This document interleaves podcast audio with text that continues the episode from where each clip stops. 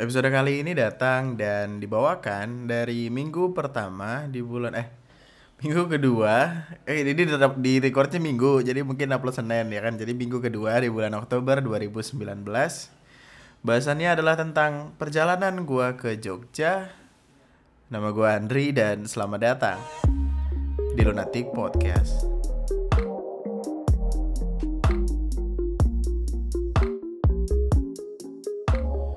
Jadi uh, ceritanya gue nge-record podcast ini episode kali ini tuh dengan keadaan gue udah di Jogja.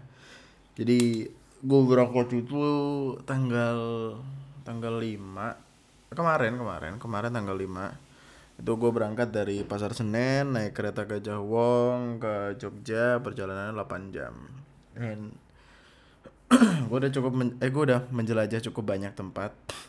Cukup banyak situ-situ doang. Dan kayak yang gue bilang di podcast gue sebelumnya perjalanan ke Jogja ini akan menjadi sebuah perjalanan yang yang kayak apa ya? Kayak tambel tambel ban gitu loh. Jadi kayak nambel kenangan yang pernah nggak gagal-gagal mulu itu pakai kenangan baru yang lebih asik lah gitu niatnya. Cuma ya ada beberapa hal di perjalanan gue yang karena gue udah berubah jadi tipikal orang yang observ aduh kecedut yang observatif gitu kan. Jadi gue uh, rada-rada apa ya rada-rada ngelihat banyak hal menyenangkan di jalan gitu. Gue contohnya uh, gue kan pengen niatnya ke Jogja kali ini gue dokumentasin gitu kan gue dokumentasin terus ya. Dan dari rumah itu uh, eh, gue bareng Windu. Jadi dari dari sebelumnya yang gue ke Jogja itu yang November 2018 itu gue ke Jogja itu juga gue dianterin dan dijemput sama Windu pas pulangnya. Jadi hal yang sama gue lakukan juga kali ini. Bedanya bener-bener pengen dari awal tuh diniatkan buat ah ada dokumentasi ah gitu biar asik gitu biar gue bikin video di YouTube bla bla bla gitu. Memang konsepnya tetaplah liburan tapi liburan yang yang terkonsep apa sih? Liburan terkonsep. Di uh, dari rumah nih itu jam jam 5 gue otw dari Bekasi ke Pasar Senen naik motor. Itu buset tas gue tas gue beratnya seberat berat kapan gue bawa laptop gue bawa mic. Ini mic yang mic yang gue bilang nggak bisa gue bawa ke mana-mana. Akhirnya gue paksakan untuk gue bawa dengan semua konsekuensi yang harus siap-siap gue terima. Kayak contohnya tiba-tiba laptop gue ketindihan terus remuk LCD-nya gitu. Ya semoga enggak sih. Gue bawa laptop juga karena gimana ya kayak gue butuh hiburan gitu. Karena pikir gue adalah di sini tuh TV-nya kadang acaranya kita pada nggak apa ya nggak nggak pengen buat lihat gitu. Jadi gue pikirnya bawa laptop buat nonton film atau buat nonton stand up gitu ternyata ternyata TV-nya di sini bisa buat nyolokin flash di sanjing ketahuan gue nonton di TV gede layar ya laptop gue cuman suprit. Gue bawa mic niatnya emang sederhana buat nge-record podcast. Gue kema nih dari waktu pertama kali berangkat gue udah mikir kayak wah di Jogja pasti harus bikin podcast. Terus uh, urutan podcastnya adalah pertama ngebahas tentang masalah demo yang tidak jadi gue bahas jadi sebuah video kan di YouTube channel TNM gue itu gue nanti pengen ngebahas masalah RKUHP dan demo yang kemarin part 1 yaitu ngebahas KUHP-nya RKUHP-nya aja. Kemudian gue pengen ngebahas demo-demoan itu dari semua memori yang yang yang pernah gue tangkap dan dari cerita yang seharusnya gue taruh di video cuman gak jadi karena satu dan lain alasan. Tapi kayak gue di sini juga mikir eh kayaknya udah basi juga sih diceritain jadi ya udahlah gitu DPR-nya juga. Pasal 353 bangsat nggak boleh ngomong ya uh, jadi ya udahlah gue nggak nggak yang bakal ngomongin demo-demoan gitu. Kita skip aja deh masalah itu deh. Karena gue takutnya adalah dengan gue ngomongin yang kayak gitu kayak gitu takutnya nanti malah uh, siapa pun yang ada dalam video gue orang-orang yang yang mungkin gue expose gue masukin ke video gue itu bakal ditangkap gitu. Karena satu dan lain alasan yang yang gue sendiri juga nggak tahu. Maksudnya ada kemungkinan mereka melakukan hal-hal yang melanggar hukum gitu. Jadi daripada gue macam-macam daripada gue mikir yang uh, enggak-enggak terus gue jadi ketahan-tahan ngeluarin sesuatu jadi kayak ya udah nggak usah aja gitu. Main aman main aman. Gue nggak pengen di depan rumah gue tiba-tiba ada tukang sate tukang mie goreng tukang mie ayam muter-muter terus bawa hati bawa talkie ya kan? Kijang satu masuk kijang satu masuk. Kijang dua dalam rumah wadah. Terus ya intinya intinya kita skip aja masalah demo-demoan lah. Kita membahas hal-hal di luar itu aja. Soalnya kesannya nanti malah gue jadi sotoy.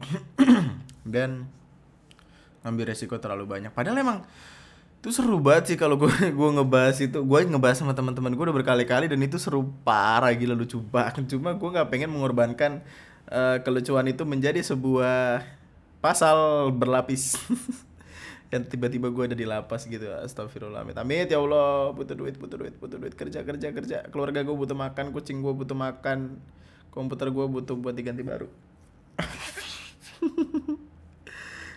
uh, akhirnya kan balik lagi ke awal. Awalnya tuh gue pengen banget ngebikin podcast tentang masalah demo cuma nggak jadi. Jadi pikir gue adalah ya udahlah berarti bahas tentang masalah perjalanan aja. Karena cukup lucu gitu cukup menyenangkan untuk untuk ditertawakan. Uh, gue gue nyampe stasiun Senen itu sekitar jam enaman lah. Uh, kapal kan eh kapal. Kereta kan jam 6.45 kan jadi masih cukup waktu punya cukup waktu buat ngebeliin tiket buat uh, check in dulu. Eh check in apa sih? Nunggu di hall apa sih? Pokoknya masuk kereta deh cukup masuk kereta terus berangkat. Nah ini adalah pengalaman. Gue nggak tahu apakah gue gue bener-bener lupa apakah gue kecil pernah naik kereta atau enggak tapi Eh, kayaknya pernah sih. Cuma cuma udah udah samar-samar gitu ingatan gue seinget gue terakhir kali gue naik kereta adalah yang ke Jogja kemarin itu ya November 2018 itu. Dan gue ke Jogja pun itu naiknya kereta ekonomi. Yang mau nggak mau tuh duduk. Duduk mesti kayak lu ini pak. Kayak lu uh, mau latihan jadi tentara tuh. Tegak bet. Tegak bener-bener yang Aduh, tidur aja susah gitu. Tidur tidur tidur tidur duduk kan biasanya gue di kantor kalau misalkan jam istirahat habis makan gitu. Gue bisa yang tidur duduk selama mungkin ya 20 30 menit gitu buat ngabisin waktu istirahat dan itu cukup. Tapi kalau di kereta tuh rasanya malah jadi capek, badannya pegel, Pak. Udah dah. Jadi berasa lagi latihan mau jadi tentara. Yang mana ya gue nggak tahu juga sih tentara tuh. tentara tuh latihannya gimana uh, dulu waktu gua naik kereta ekonomi itu kan bener-bener berempat ya. Jadi kayak samping gua ada mbak-mbak gitu gua nggak tahu dia sibuk mulu sama HP-nya telepon-teleponan mulu mungkin orang sibuk atau gimana. Depan gue ini kayak friendzonan gitu. Jadi kayak mereka tuh gimana ya mungkin mereka sa saling suka satu sama lain tapi tidak berani untuk mengungkapkan atau si cowoknya doang yang suka atau si ceweknya doang yang suka gitu. Tapi yang gue lihat sih cowoknya terkesan pengen kelihatan agresif tapi tidak tidak jadi gitu. Jadi gue sempat yang namanya tuh ngelihat uh, si cowoknya ini naro tangan di di belakang pundak si ceweknya kan. Si ceweknya udah tidur gitu ceritanya jadi kayak kayak di mau mau bener-bener kayak di film-film anjing ketawa gue itu bener-bener yang uh, tangannya udah mau taruh di di lehernya si cewek terus kayak, wih diangkat lagi nggak jadi nggak jadi nggak jadi nggak jadi nggak jadi. Kayak mungkin dalam pikirannya ayo ayo ayo peluk dari belakang peluk oh, tidak tidak ayo saya saya dosa dosa dosa. Tiba-tiba itu kan malaikat pencabut eh pencabut dosa. Malaikat pencatat dosa datang. Bentar bentar. Gue butuh yang manis-manis. Gue beli beli gulali Hmm, terus itu kan pertama kali gua naik kereta itu gua berangkat uh, itu masih di window kan berangkat dari Senen juga. Yang 2018 itu nyampe sore sore gue dijemput sama teman gue uh, terus gue nginep di rumah eyangnya bla bla bla gitu gitulah temen gue ini kuliah di Jogja di MMTC jadi kan semalam dia ke sini nih. Terus gue bilang eh gue sering nyebut nama lu di podcast gitu. Tapi gue bingung nama kampus lu apa. Gue bilangnya UMM karena gue pikir Universitas Multimedia M-nya apa gitu. Sedangkan sedangkan nama aslinya tuh MMTC Multimedia Training Center. Jauh juga shout out tuh Farhan. Semoga hubungannya lancar. Uh, waktu itu berarti perjalanan sekitar 9 8 9 jam juga sih sama. Nah, waktu 2018 itu gue baliknya naik ekonomi juga. Jadi ini buat lo yang belum tahu ya, buat lo yang tiba-tiba dengar podcast ini dari dari entah dari mana. Gue tuh 2018 pernah ke Jogja demi mengejar seorang perempuan. Tapi ternyata di tengah jalan uh, tidak jadi, tidak jadi. Saya kira sedih. Terus uh, jadi ujung-ujungnya malah jadi foya-foya, tidak menikmati Jogja dan menyesal gitulah. Uh, hal yang sama yang terjadi waktu gue lulus-lulusan yang lu dengar di perbucinan 2.0 itu kayak sepatah hatinya berlapis gitu loh dari 2000 itu dari lulus ya. Eh ketahuan ntar gue umur gue gue sensor ntar nih gitu. uh, jadi kayak berlapis gitu. Waktu gue lulus, gue patah hati. 2018 gue ke Jogja lagi, gue patah hati lagi. Ntar kok posisi gue duduk susah banget dah dan akhirnya 2018 lalu gue pulang tuh dengan ya dengan kesedihan yang luar biasa sih maksudnya kosong aja gitu jadi gue melupakan esensi gue datang ke sini esensi gue adalah untuk ketemu wanita ini mungkin mungkin uh, nonton atau main-main segala macam tapi ya emang takdir takdir membukakan jalan kalau tidak selamanya hal berjalan lancar tidak selamanya semuanya akan baik-baik saja dan kayaknya bakal dapat pelajaran berharga dari itu Terus uh, yang yang lucu adalah waktu gua 2018 ke sini itu kan akhirnya nggak jadi ketemu cewek ini terus patah hati kan. Nah, patah hatinya itu ternyata dibarengi sama teman gue ini. Ada teman gua ya anak MMT sini jurusan broadcasting.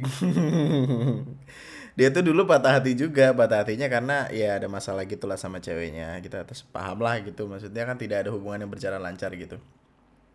Kebetulan waktu gue sama dia dia lagi berantem juga. Dan ceweknya juga gue kenal kan ceweknya teman gue juga. Uh, lagi ada sebuah problem gitu ada sebuah masalah nih gue gue izin sama orangnya dulu gak ya bahwa nggak berapa ntar dia juga dengar sendiri sih anjing. Jadi kan dia punya masalah sama ceweknya. Gue punya masalah sama percintaan gue waktu itu. Uh, dari pertama kali gue ke Jogja gue ngomong sama si sama teman gue ini Han nanti kalau misalkan uh, kita bangun jam masih bangun jam satu atau kita bisa sengaja bangun jam satu gue pengen kangkringan ya gitu. Gue pengen nyobain aja malam-malam uh, minum kopi jos terus makan sate-satean gitu sate-satean ini jadi bohongan. Sate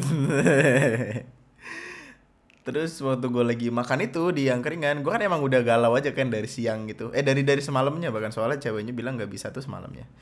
Terus uh, si Farhan ternyata di waktu itu lagi berantem juga berantemnya karena masalah gimana ya gue gue nggak bisa bilang itu adalah masalah yang besar gitu tapi menurut mereka mungkin itu adalah sebuah masalah yang besar. Mungkin besarnya itu adalah karena mereka LDR jadi temen gue ini tuh dia uh, di Bekasi. Sama kayak gue nih sekolah kami sekolah di tempat yang sama. Kemudian tuh dia dia pernah pacaran sama cewek ini kemudian putus dan selama tiga tahun sekolah teman gue ini mendambakan sang wanita yang mana wanita ini teman gue juga. Di akhir uh, itu udah lulus sekolah di. Udah lulus sekolah terus anak-anak udah pada mulai kuliah. Nah sebelum teman gue ini pindah ke Jogja untuk kuliah di MMTC tadi teman gue ini nembak si cewek idaman itu dan diterima jadi kayak kayak di sisi lain eh di satu sisi masuk sebuah kampus yang dia dambakan itu adalah sebuah kebahagiaan yang amat sangat. Di sisi lain, dia pacaran dan meninggalkan pacarnya untuk uh, menjalani hubungan jarak jauh dengan sebuah kebahagiaan dan kegetiran di waktu yang sama gitu. Jadi dia senang dan sedih. Dan ya kita semua paham lah gitu masalah jarak tuh kadang semenyebalkan dan sebusuk itu gitu untuk kita tahu, untuk kita jalanin. Waktu itu dia emang lagi ada masalahnya ya masalah ada adalah sebuah masalah yang ada hubungan sama jarak pokoknya. Terus akhirnya dia itu putus gitu.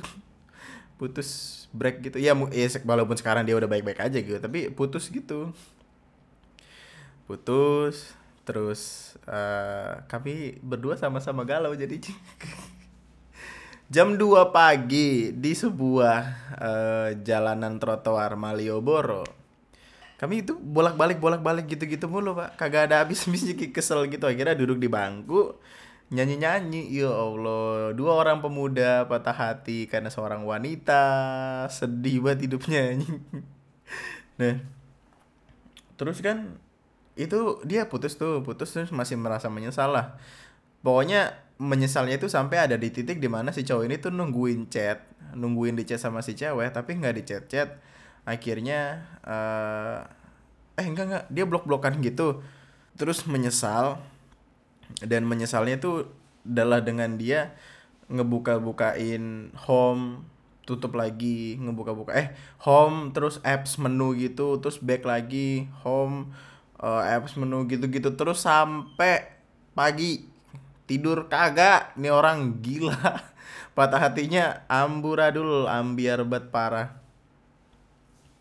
Terus akhirnya waktu gua balik uh, itu kan gue balik gue gue cuma di Jogja waktu itu cuma empat hari deh gue inget hari keempat itu gue balik naik kereta gue minta tolong dianterin sama Farhan. Eh enggak enggak. Farhan Farhan nawarin diri buat yaudah ya gue anterin gitu. Terus dianterin ke stasiun. Nah di stasiun itu si Farhan nulis surat. Nulis surat. Biasalah bucin ya bucin. Masih sayang tapi uh, gimana ya putus. Terus akhirnya ingin untuk suara cintanya di, didengarkan kembali gitu. Ya Allah merinding gue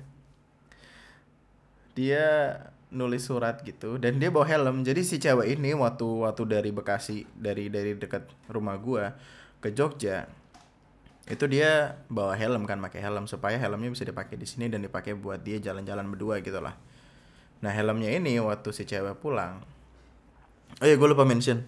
Gue berangkat itu uh, eh, gue berangkat kan hari Sabtu. Nah si cewek ini eh hari Jumat. Nah si cewek ini pulang hari Sabtu. Jadi sebenarnya kami tuh seharusnya sama-sama sampai di Jogja. Tapi ternyata temen gua ini duluan untuk ketemu sama teman gua yang di Jogja. Wah pusing ya pusing ya pusing ya. Kita rewind kita rewind kita rewind oke? Okay? gue berangkat hari Jumat. Si teman gue ini si cewek sebutlah si A tuh pengen ketemu temen gue yang di Jogja si B yang mana yang mereka A dan B di pacaran. Si A ini karena pengen ngasih surprise kayak wah surprise kita berantem kan kemarin yuk baikan gitu gitulah gitu. Nah si A ini hari Sabtunya pulang. Gue ngegantiin lah posisi si A ini buat main sama temen gue yang di Jogja ini. Waktu si A ke sini si A tuh bawa helm. Bawa helm ya buat main aja. Dan waktu waktu gue mau pulang tuh gue nanya dia dulu nih ini helm uh, mau digimanain? Gitu. Karena helmnya emang gue yang pakai kan. Karena gue gue yang pengen jalan-jalan juga sama si Farhan temen gue ini. Weh gue sebut ya udahlah. Nah waktu pulang kan karena gue merasa bertanggung jawab itu helm gue pakai yaudah gue tanya ini mau gimana? Kata si cewek ini katanya ya mungkin dia habis berantem kesel gimana gitu. Udah nggak usah buang aja gitu. Terus yang sebenarnya eh se, se, di sisi lain si teman gue ini si Farhan ini bilang udahlah ngapain dibuang? Udah kasih aja bawa aja gitu. Jadi gue ada di tengah-tengah sebuah permasalahan yang membingungkan. Yang akhirnya gue putuskan buat ya udah gue pulang bawa helm buat kasih ke dia gitu. Nah si Farhan ini biar sekalian kayak ya udah gue tulisin surat nanti suratnya kasih ya kalian gitu. Uh, Farhan udah surat tuh di di stasiun kan. Panjang tuh dua halaman pak. Dua harokat. Tuh panjang pokoknya uh, terus dititipin ke gue itu udah mepet banget. Jam kereta 6.45 deh kalau nggak salah. Sedangkan jam 6-an gue masih berusaha nyari uh, Sarabin atau Suman. Itu buat orang kantor gue waktu itu. Ada yang hamil terus ngidam. Akhirnya kepepet batu di stasiun jam 6.30 kalau nggak salah apa jam berapa gitu. Nah dia nyempet nyempetin dulu surat tuh buru-buru batu gitu. Ditulis dikasih ke gua uh, tapi itu juga adalah salah satu momen yang paling gue inget waktu gue ke Jogja beberapa tahun lalu itu sih. Eh setahun lalu itu.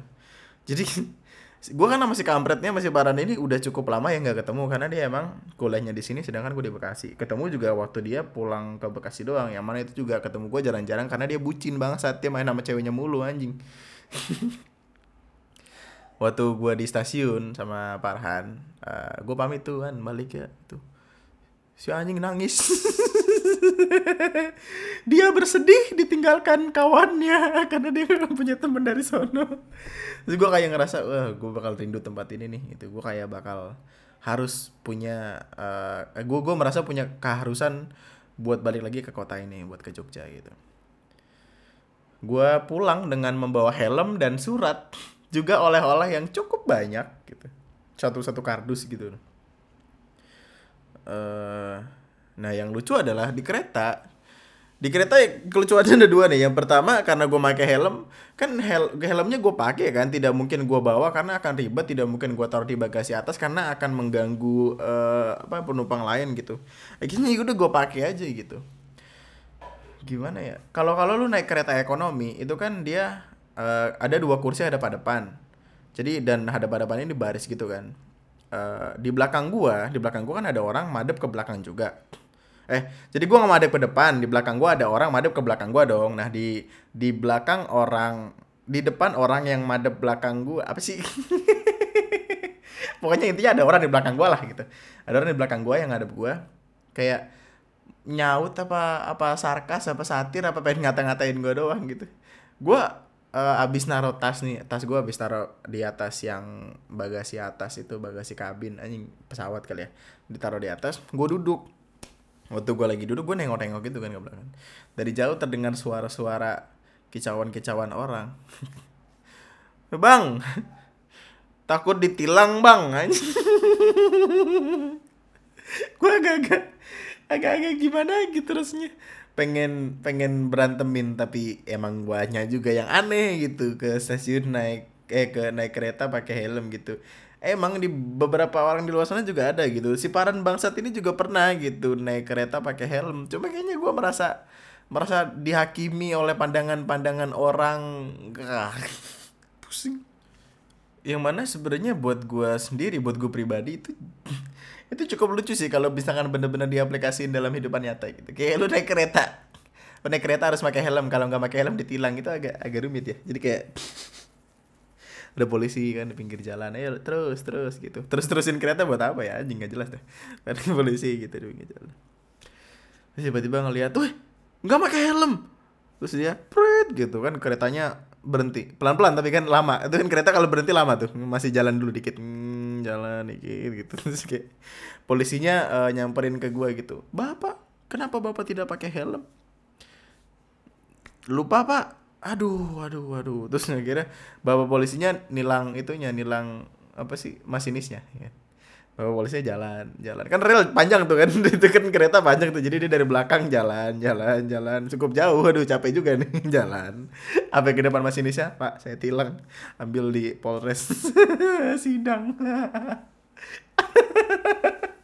Aduh, lucu banget. Aduh, gue sakit. Uh, oh iya, ini BTW kalau suara gue agak-agak bindeng, mohon maaf ya, gue nggak tahu sakit mulu hidup gue. Kayak kepilek-pilekan gitu. Nah, yang lucu kelucuan kedua adalah ternyata waktu gue lagi di perjalanan kereta,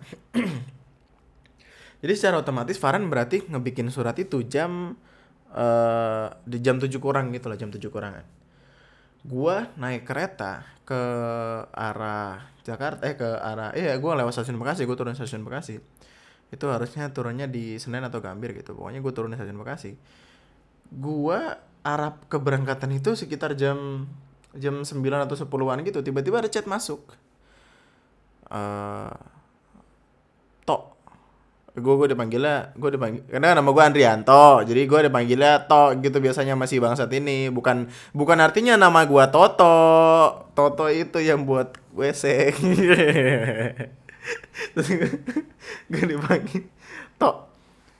Udah nggak usah dikasih deh tuh suratnya gue udah baikan lagi sama dia. Terus gue kayak oh ya udah alhamdulillah gitu. Terus dia si paran bangsat ini kayak lu mau tau nggak suratnya? gitu. Mungkin dimaksudkan agar gue nggak ngebaca surat itu terus jadi malu gitu.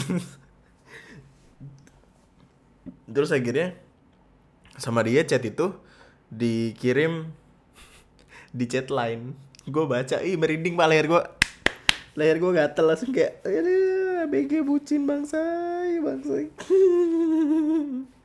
Jadi uh, itu surat dibikin agar supaya udah agar supaya lagi. Eh, dengan tujuan supaya mereka tuh nggak berantem lama-lama supaya supaya baikan lagi gitu supaya tetap baik-baik aja gitu. Tapi bahkan sebelum suratnya dikasih mereka udah baikan duluan anjing.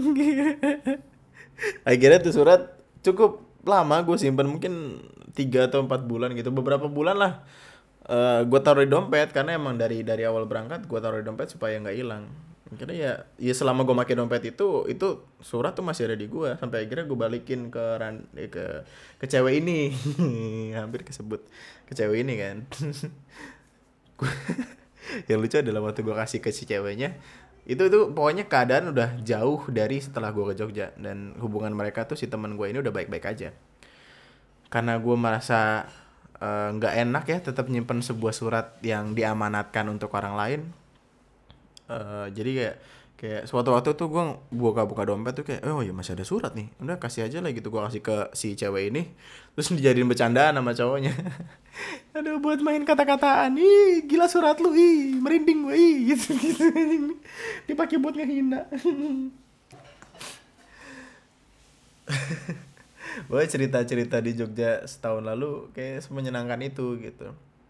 Meskipun ya tidak 100% menyenangkan tapi ada beberapa cerita yang bisa gue bawa pulang dan gue ceritakan dulu ke lo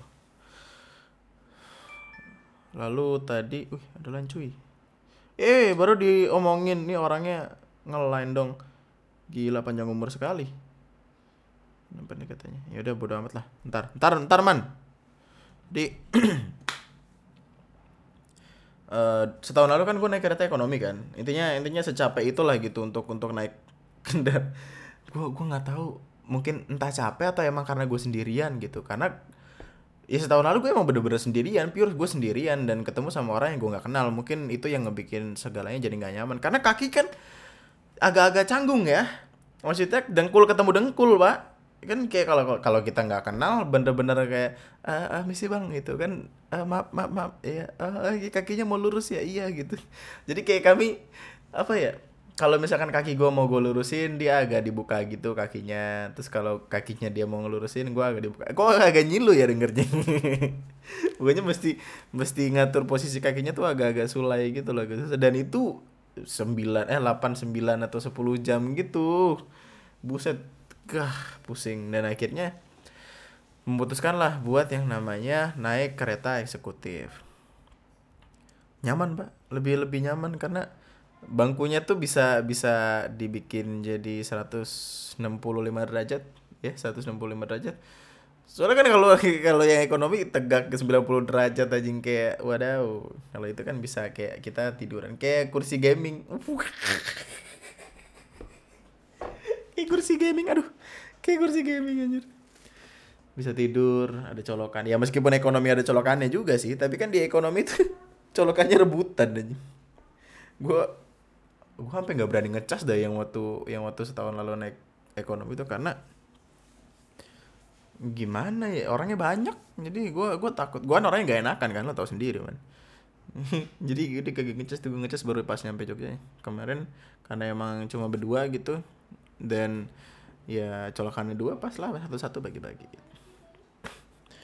Terus uh, gua nyampe jam kan gue berangkat jam 6.45 nyampe sini jam 3 pas. Jam 3 gua langsung ke penginapan di bilangan bilangan apa? Apa gua pokoknya nggak jauh nggak jauh dari kota lah gitu. Cukup asik tempatnya cozy. Ntar deh kalau kalau misalkan gue udah balik dari tempat ini gue kasih tahu nama tempatnya supaya lu bisa ke sini karena ini menarik banget uh, tempatnya bagus murah affordable juga dan pelayanannya asik menarik eh asik menarik. Pokoknya ramah lah gitu tipikal orang-orang Jawa Jawa Jawa kromo gitu yang mari mas ya g setiap kali keluar disenyumin gitu mari mas g gitu. Gue nggak tahu kayak feelnya emang beda aja. Di sini kayak rumah bener-bener rumah. Kayak lu punya kamar sendiri aja gitu. Asik parah. Terus juga di sini bisa uh, ada peminjaman motor ada jadi jadi gue bisa nyewa nyewa motor di sini dan langsung dari hotel ya gitu. Tujuh puluh ribu sehari. Dua eh dua puluh empat jam satu hari semalam berarti. Uh, gue nyampe sini langsung rehat bentar istirahat kan capek kan. Terus malamnya karena ini dekat dari uh, alun-alun kidul ke sana lah gue ke alun-alun kidul buat nyoba beberapa hal yang dari dulu pengen gue coba. Karena setahun lalu waktu gue ke Jogja gue nggak sempet yang namanya main-main ke sini ke ke alun-alun kidul ini. Padahal itu adalah salah satu spot yang harus dituju di Jogja. Jadi ada perasaan bersalah tapi ya mau gimana lagi waktu itu kan patah hati gitu. Sekarang gue seneng seneng jadi gue cobain aja gue pergi pergi ke mana-mana kalau nalun kidul nah uh, karena itu gue nyampe nya udah terlalu sore mungkin jadi si uh, penyawan motornya udah agak udah tutup gitu loh udah nggak bisa minjem. Akhirnya ya udah gue jalan kaki. Dari tempat ini ke alun-alun kidul itu sekitar berapa ya? Kalau dihitung hitung setengah jam 45 menit nggak tahu cukup jauh kalau jalan karena muter-muter. Kan uh, dari penginapan gue ini nembusnya ke pintu pintu yang kayak keraton gitu pintu putih keraton itu. Itu ternyata kan agak sulai ya nggak bisa dilewatin sama apa nggak bisa dilewatin sama orang jalan kaki gitu. Maksudnya motor sama mobil. Jadi kalau gue mau uh, masuk situ ya gue mesti muter lewat kiri jauh gitu. Terus nyebrang terus muter balik terus lurus gitu. Perjuangan yang cukup melelahkan tapi ternyata di tempat itu asik juga sih asik parah hmm, gue nyobain makanannya gue nyobain roti bakar jagung bakar. Jadi yang gue gue gue nggak tahu apakah ini memang memang tradisi di negara mana pun atau di tempat nongkrong mana pun gue nggak paham. Tapi intinya kadang pengamennya tuh cukup cukup banyak. Dan uh, gimana ya kita uh, mungkin kalau kalau mau bertahan lama mesti berani atau cukup enakan. Kan gue orangnya nggak enakan kan. Ini nggak nggak berani nggak gimana? Bukan nggak berani nggak enak aja untuk ngomong maaf gitu. Tapi kalau dikasih ya bakal selamanya ada gitu. Bakal terus terusan ada bolak balik bolak balik ganti ganti gini gue mikirnya ini banyak amat orang di sini buset dah kagak bisa habis uh, itu ntar ada ada gue gue pengen ngeluarin video sih gue ngeluarin mau ngeluarin video di lunatic twister youtube channel. Itu tentang masalah Jogja Jogjaan dan ada background dari si lagu yang gue dengerin di alun-alun kidul itu. Gue gue masih nggak nggak itu nggak paham sama apa pengamennya. Ya ada ada ada beberapa pengamen yang yang yang nyanyi satu yang gitaran satu terus sisanya rame ngumpul gitu. Jadi kayak emang satu gitaran satu nyanyi itu sisanya nakut nakutin nggak tahu no offense no offense nggak tahu. Uh, jagung bakarnya enak terus apa sih wedang ronde enak. Terus uh, eh, gue nyobain itu juga apa nyobain yang tutup mata gitu tuh sih lo tuh sih lo di alun-alun kidul kan ada sebuah kepercayaan atau mitos atau ya pokoknya kepercayaan kepercayaan orang sini lah gue nyebut lah nyebutnya lah mungkin koreksi kalau gue salah. Di mana kalau kita pakai tutup mata terus uh, jalan jalan dengan mata ditutup bisa melewati kedua kan di alun-alun kidul ada dua pohon gede kan. Jadi kalau kita bisa ngelewatin tengah-tengah situ entah gue gue ngertinya sih harapan kita bisa dikabulkan gitu. Tapi temen gue si Farhan bilang bukan harapan yang dikabulkan uh, tapi maksudnya lu bisa di, di dipertemukan sama jodoh lu atau lu dilanggan sama jodoh lu pokoknya berhubungan sama jodoh gitu. Gue agak-agak bingung cuma intinya itu untuk hal bagus lah jadi kenapa kenapa tidak kita coba gitu. Mari kita coba. Itu lu taruh nama gue bet sama gue lu nggak bakal bisa jalan lurus meskipun pikiran lu udah lurus kagak percaya gua. Lu bakal kayak muter-muter muter-muter kagak jelas kalau kagak dikasih tahu sama orang atau lu nggak ada nggak ada penanda apa gitu. Udah pede kayak ini gue berdiri nih. Itu celah di antara kedua pohon lurus pas depan gue baru jalan beberapa langkah baru satu menit mungkin Nge, udah oleng ke kiri, ke kanan, ke depan, belakang, atas, bawah itu gue gali tanah tapi gimana itu? Tapi muter-muter pusing.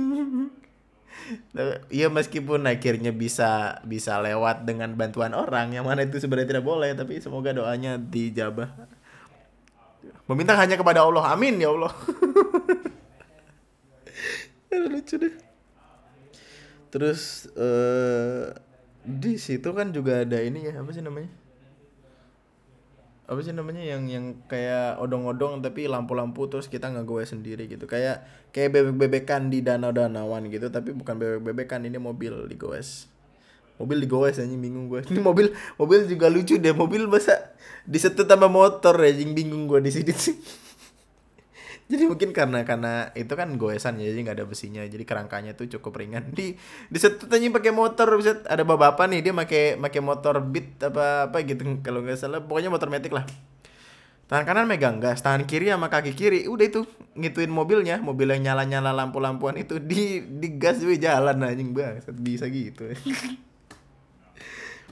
Uh, terus ya kira main-main di situ beli makanan beli aroma manis. Ini apa sih namanya apa sih namanya? Gulali gulali genjot eh gulali genjot beli gulali foto-foto. Terus gue pulangnya naik itu bentor. Mau beca mobil beca motor. Dan itu adalah pertama kalinya gue naik itu. Cukup menakutkan. Cukup apa ya? Cukup membingungkan juga rasanya. Karena karena gue gue nggak tahu apakah gue pernah naik beca atau enggak gue lupa gue nggak tahu. Tapi rasanya tuh agak-agak menakutkan karena gue takut ngejeglak aja gitu ngejeglak ke belakang gue jumpalitan gue ah ketiban ketiban becak sedih. Mana itu kan belakangnya motor ya. Abangnya juga pakai helm lagi anjing gue safety first ya kan. Abangnya pakai helm gue kagak. Ngejeglak jumpalitan kebalik-balik gue hmm, terus sampai di penginapan. Dan eh gue nggak tahu deh gue gue minta tolong deh bos siapa pun lo yang yang orang Jogja atau lagi main-main di Jogja atau sering ke Jogja emang kalau bentor kayak gitu dia nggak di nggak di nggak difokusin tarifnya ya? Soalnya semalam tuh dari alun-alun kidul ke penginapan gue uh, gue nanya kan jadi berapa pak? Ini kata bapaknya uh, ya terserah masnya gitu. Terserah gue waduh terserah gue bingung kan naruh harganya gimana. Jadi apakah emang kayak gitu kita yang menentukan harga dengan estimasi kita sendiri atau atau mesti gimana gitu? Karena takutnya kekurangan gitu maksudnya takutnya yang kita kasih malah dia bikin-bikin si bapaknya mikir ya kok segini gitu? Ya tolong kasih tau gue dan baiknya harganya berapa dengan dengan aturan jarak tertentu. Nah, terus dari situ ya gue tidur tidur tiduran gol-golan dan senap nonton film. Uh, paginya bangun masih males sarapan. Di sini udah sarapannya enak deh dikasih lontong sayur hmm, sarapan. Gue langsung ke Malioboro. Uh, akhirnya gue merasakan Malioboro lagi pak. Sumpah kangen banget rasanya gila gila. Gue ke Malioboro sekitaran jam berapa? Pokoknya tengah hari tengah hari nyampe Malioboro. Buset panasnya bukan main ada. Gile gile gile. Gini gue panasnya tuh yang yang sampai kagak tau gue mau meleleh rasanya anjing panas banget. No offense orang orang Jogja tapi tapi saya bukankah saya benar kalau ini panas di Malioboro? Panas. Tengah hari ya sih gue juga gue tengah hari ke situ. Karena gue butuh buat pergi-pergi ke tempat lain kan? Buat main-main gitu. Uh, gue muter-muter Malioboro. Muter-muter aja sedih banget. Gue nyari-nyari kenangan-kenangan yang pernah gue datengin setahun lalu gitu. Jadi kayak apa masih ada atau enggak. Uh, tadi gue lihat uh, abang apa sih abang kopi kopi es kopi itu masih ada masih jualan. Uh, pelang Malioboro masih ada masih dipakai foto-foto sama orang. Terus yang yang gue bingung itu yang pelang kebalik itu loh yang selamat datang di Malioboro apa selamat datang di Mall Malioboro gitu. Yang gue taruh di IG yang kebalik itu gue cari nggak ada gue sedih. Masa dihilangkan? Tolong jangan dihilangkan itu adalah adalah entitas dari Malioboro ada pelang kebalik kayaknya lucu dah.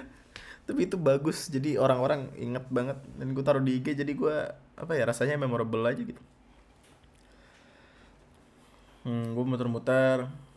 Dan oh iya itu kan kalau kita agak-agak ke ujung Malioboro ada semacam restoran atau apa gitu. Restorannya uh, pakai kaca agak gede.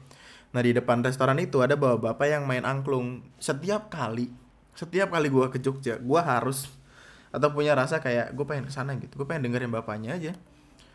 Main angklung gitu. Jadi gue di samping bapaknya duduk gitu ngeliatin jalanan juga terus ngeliatin bapaknya main angklung kayak kayak Jogja banget aja gitu loh.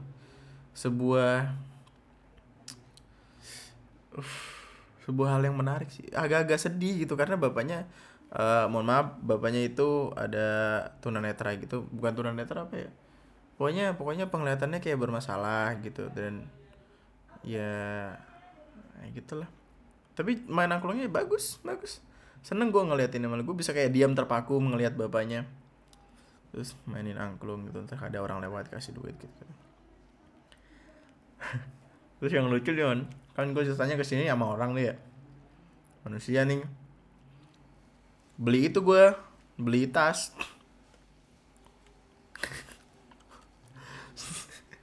Ini lucu dah si anjing dia beli tas di depan nih. Ya. Jadi kayak kayak goodie bag gitu. Eh apa sih? Goodie bag. Ya yang tas buat ditenteng-tenteng gitu lah. Dia beli awalnya dikasih harga sama abangnya 60 anjing 60 kaget gua. Gue kira mahal banget kan Eh, tawar lah. Jadi dapat 50 ribu. Ya udah dengan dengan karena kayak wih gue bisa nawar nih anjing lumayan murah 10 ribu gitu pede dong dibawa jalan-jalan dipakai tuh langsung. Lalalala, gitu. Waktu jalan masuk ke ujung Malioboro ada sebuah tas yang sama goodie bag yang sama bener-bener percis sama. Ada sebuah kayak eh, papan apa sih kayak kertasnya gitu ada tulisan 25.000 ribu. Mampus mampus goblok sih lu gue bilang juga apa goblok sih lu. Nangis kan lu? Nyesel kan lu? Mampus lu. Gue ketawa dan lucu dah ada sih ada sih 25.000 ribu dibeli jadi gocap anjing. Itulah ya pelajarannya pelajaran buat anak-anak sekalian. Kalau lu ngelihat barang jangan langsung dibeli. Periksain aja lu muter-muter siapa tahu ketemu yang lebih murah. Gue pernah yang waktu gue perpisahan ke Bogor itu eh, SMK mungkin kelas 1 atau kelas 2 itu gue beli mochi di tempat wisatanya itu ada yang eh, tiga puluh ribu dengan bentuk yang sama dengan mochi yang sama agak ke parkiran itu ada yang lebih murah jadi dua puluh ribu. Makin ke jalan ada yang lima belas ribu. Ada yang ceban nih temen gue yang udah beli tiga puluh ribu dengan satu renceng itu waktu ketemu temennya lagi lu beli berapa? Lah gue beli ceban. Lah lu anjing gue tiga puluh. Gitu sedih lah jadi dicek dulu ya. Mm-mm. jangan langsung lihat langsung kayak wah beli beli beli. Tidak tidak boleh ya. Ntar menyesal sedih kan? Hmm. daripada lu nggak pakai karena takut itu takut apa mengingat penyesalan. Lucu deh. Terus gua makan makan mie ayam. Kan itu abis dari situ capek kan terus makan mie ayam. Ya anjing ini gua baru pertama kali sumpah gua baru pertama kali dalam hidup gua. Makan mie ayam rasanya sayur eh sayur sop anjing. Kuah sayur sop ini mie ayam, mie ayam, mie ada mie, ada ayam, kuahnya bening buat gua cicipin anjing sayur sop banget. Kayak abangnya salah salah masukin itu dan nuangin nuangin kuahnya. Anjing lucu banget. gua merasa kayak anjing di rumah nih gua makan sayur sop. Tapi pakai mie, aduh bingung gua. Eh, terus habis dari situ eh, kan terus gua nanya ah waktu gua jalan di Malioboro atau waktu gua masih di penginapan gitu gua nanya kan sama followers ih followers ini sombong gua taruh di IG gitu ada rekomendasi tempat di eh, Jogja nggak? Terus ada yang pada jawab jawabin kan ada yang ke gua pindul. Besok gua ke gua pindul nih. Ada yang gua pindul ada yang ke eh, Malioboro. Malioboro kan udah ada yang ke pantai-pantaian gitu. Nah ada satu yang nyaranin buat ke Cats and Coffee. Ke sana lah gue gue kan anaknya suka kucing ya bener-bener yang suka itu sama kucing. Terus gue ke sana kucingnya lucu-lucu. Anjing ada satu kucing gede banget pak. Buset dah barbar kayak hidupnya itu. Makan mulu kagak kenyang-kenyang gede banget gila. Ntar gue taruh gue ada videonya dan ntar deh gue bikin jadi video. Tempatnya cozy asik gitu loh. Cuman kucing-kucingnya tuh dia pada pada rebahan doang anjing tidur. Kucing kucing. Gini pansan lu gede anjing. Kerjaannya makan tidur makan tidur doang. Kucing gua kalau di rumah kayak gitu juga. Aja setahun lagi udah berubah jadi buntelan itu terus ya ini terus gua balik dari cafe itu. Terus ya udah gua ngerekam podcast. Nanti malam gua pengen ke filosofi kopi. Jadi ya mungkin itu dulu yang bisa gue ceritakan. Mungkin itu dulu yang bisa menemani lo untuk beberapa saat ini. Karena gue pengen menikmati liburan juga di Jogja. Karena satu di satu sisi gue sadar kalau gue punya tanggung jawab untuk tetap membuat sesuatu demi lu. Nih gue bikin baik-baik nih demi lu nih. Tapi gue juga harus uh, ngasih spare waktu buat hidup gue buat diri gue sendiri. Jadi ya thank you. Terima kasih sudah terima kasih sudah mengapresiasi semua karya semua apa pun yang gue bikin supaya gue bisa dapat duit dan gue bisa liburan. Ya gue nggak bakal bisa liburan tanpa lu. Hmm. tonton YouTube gue ya demi demi kelangsungan hidup. Uh, lu kalau mau main-main ke Jogja silahkan. Jogja selalu adalah merupakan apa sih? Jogja adalah kampung halaman semua orang. Pulanglah ketika kamu ingin pulang.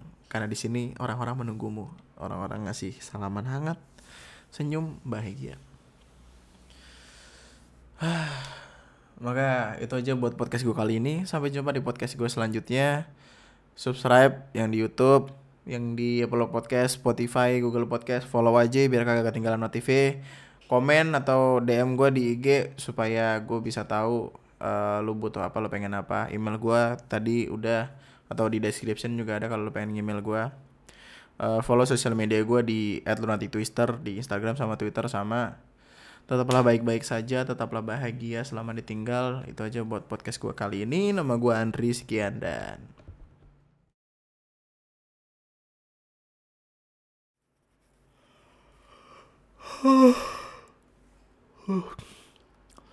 Filosofi kopi apa tidur ya? Kayaknya enak tidur dah. Untuk apa gue jauh-jauh tidur doang kerjaan gue nikmati hidup nikmati hidup. Ke filosofi kopi pak ini Jogja. Kayaknya enak deh. Ntar ketemu gue dah ya mantap